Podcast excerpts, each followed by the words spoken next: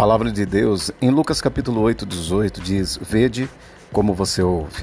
É tão importante essa orientação de Jesus em relação a como nós estamos ouvindo a voz do Espírito Santo. Há muitas informações que o Espírito quer dar ao nosso coração, porém nós devemos estar atento a como nós estamos dando ouvido ao que ele diz. Em João no capítulo 16, versículo 13, o próprio Jesus disse que quando ele, o Espírito da verdade, viesse, ele nos guiaria toda a verdade. Por isso ele não falaria de si, mas falaria do que tiver ouvindo em relação ao nosso respeito, em relação ao nosso futuro. Agora, é possível nós deixarmos de ouvir quando o nosso coração não está em paz ou não está aquietado no Senhor. Saiba que, se o nosso coração estiver perturbado, muitas informações do Espírito podem ser perdidas, mas por isso é importante prestar atenção, vede como ouvis.